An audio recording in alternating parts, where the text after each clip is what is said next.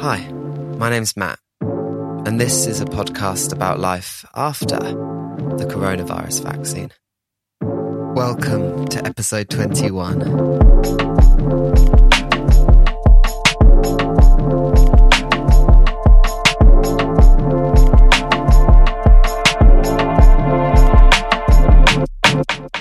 Where to begin?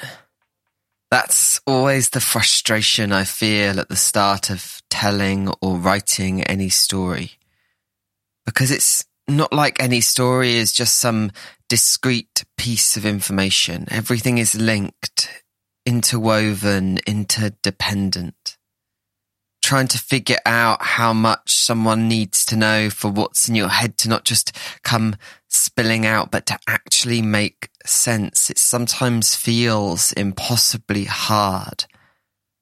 But that's why I like this phrase, where to begin. It's a prelude to a story that acknowledges the challenge of just getting started. That reveals in its short simplicity that there is infinite complexity, but we must start somewhere at least. Where to begin? That's the prelude to today's episode.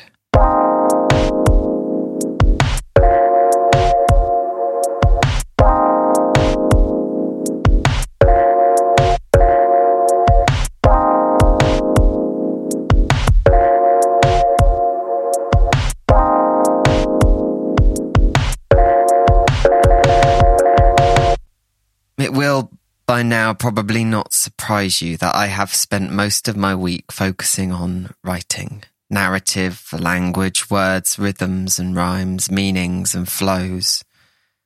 I've been in three days of intensive team development and project design workshops, bringing together rap artistry, school teachers and music leaders to create something that's far bigger than anything any of us could create on our own we've focused on language all week. And so it felt like thinking about words was the right way into reflecting on what's been going on in my head.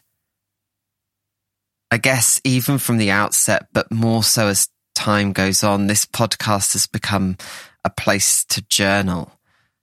Whilst this is an audio medium, I do often write at least parts of each episode before recording and that process has been incredibly therapeutic, helping to process this journey post vaccination heading towards post pandemic. Weirdly, I, I kind of hated English at school. Maybe hate is strong, but it was not my fave, you know. And weirdly, it came up in sharing with the new team this week. And I think I saw in the barriers to learning they were identifying for pupils they teach now in 2021 things I had never seen in myself before, or at least never articulated. English lessons always felt closed. The books may have been open, but the questions were closed, the answers were closed, the targets and spelling tests were closed.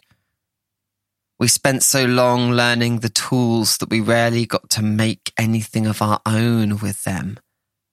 And even when we did, they were judged and marked and assessed against a set of closed standards. It will not surprise you to know that when I did a personality test to find out where I score on the five big aspects of personality, a standardized assessment of five measures, agreeableness, conscientiousness, extroversion, neuroticism, and openness. I am exceptionally high in trait openness. In the 96th percentile high. Perhaps I should have started today's episode with that, but it's too late now. We're in the middle of the story. So if learning English at school was too closed, too constrained, too boxed in for my little open brain to thrive in, then it's probably not shocking we didn't get on. That's partly a failing of the system and coincidentally is something we've been trying to fix this week. We need classrooms where there is less focus on imposing and then relentlessly measuring specific techniques and more focus instead on learners developing and deploying their learning in a way that recognizes who they are, what they bring, and what they value. But also, there is something inherently closed about writing that we just can't shake off. Writing is committing. Committing to the page or the notes app or the Google Doc. But it also is committing to memory. Writing happens in the parts of the brain which process language, in the frontal lobe and the motor cortex. In particular, the motor cortex is important as it connects the left and right sides of the brain. And so writing is such a powerful tool for helping thinking. It takes the unconscious and makes it conscious. It gives shape and pattern to streams of thought. It figures out what to select and what to reject what to remember and what to forget. It takes chaos and creates a kind of order. Writing takes the open, the wide open, and in some ways makes it closed. That's not a bad thing, not at all. We need to solidify knowledge and understanding. We need to consolidate. We even celebrate finding closure as a recognition of the relief we feel when something is settled in our brain. Again, my 96th percentile openness personality finds that finding that closure is hard. But it can be such sweet relief. Even just writing this feels like a release. That's the power of writing. Because to write clearly is to think clearly to make sense of things on a page is to make sense of them in our heads.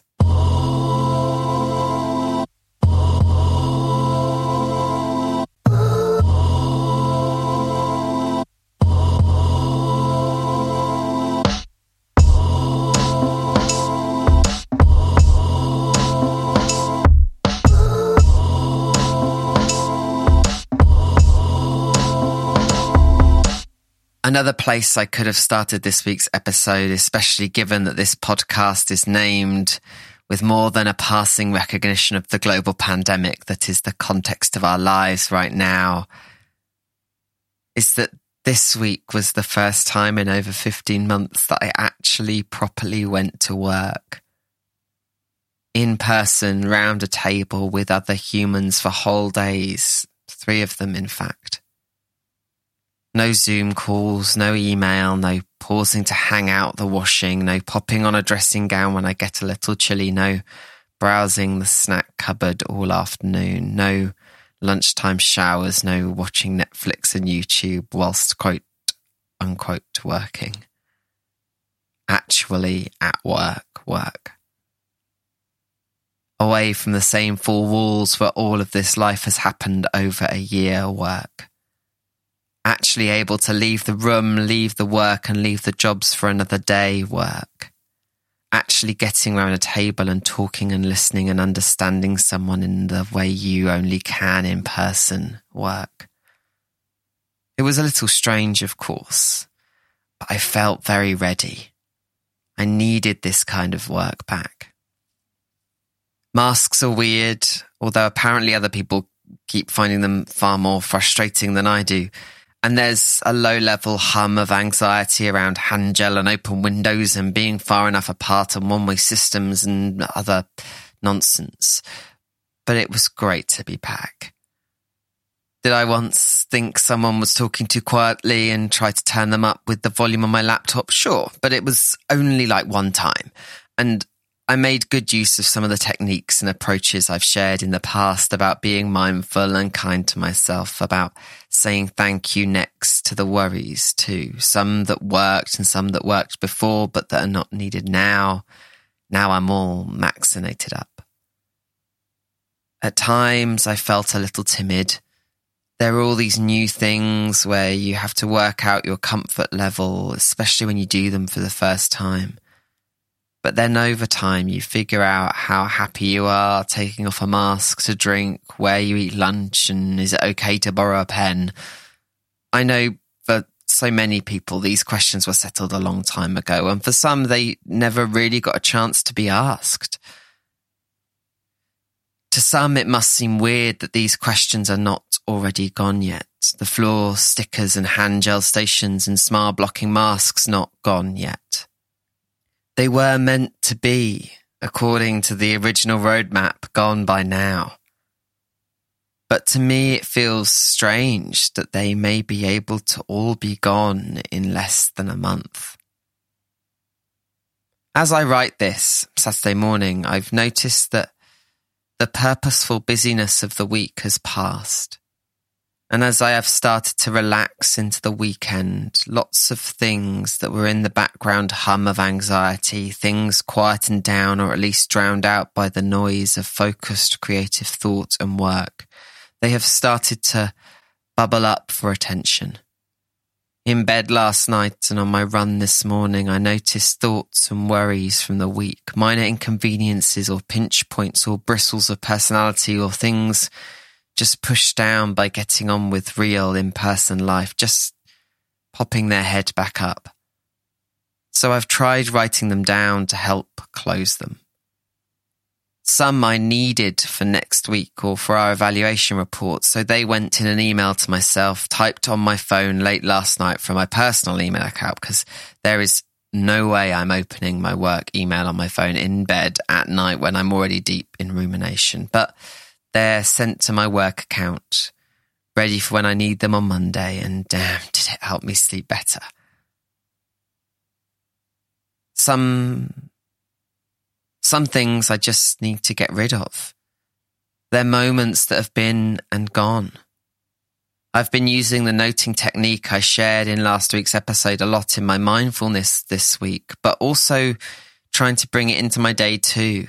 So out on my run when I noted them, it helped to create a little distance and make it easier to let them go.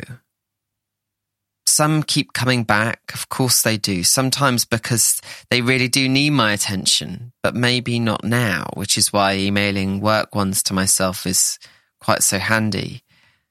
But some I write them here or in little notes to myself to help me to remember, to have them to come back to if I need them or just let go of if it turns out that I don't. So I'm glad I have this podcast to share some of these stories with you, to write about them, to think about them more clearly. It's been such a strange year. And perhaps in the years to come, these little oddities will be quickly forgotten or hard to explain to anyone who wasn't with us at the time. But I like that I'm taking the time to process them, remember them, to write about them, to share them, and perhaps, even if my brain is apparently open wide, to close the book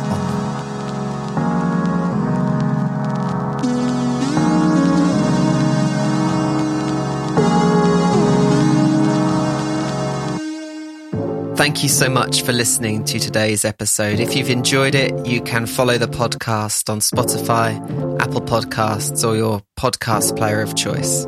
You can find the podcast on social media at Life After Vax, V-A-X, on Twitter and Instagram. And if you'd like to reach out for a more meaningful connection, you can drop me an email. Hi at lifeaftervax.com. Until next time.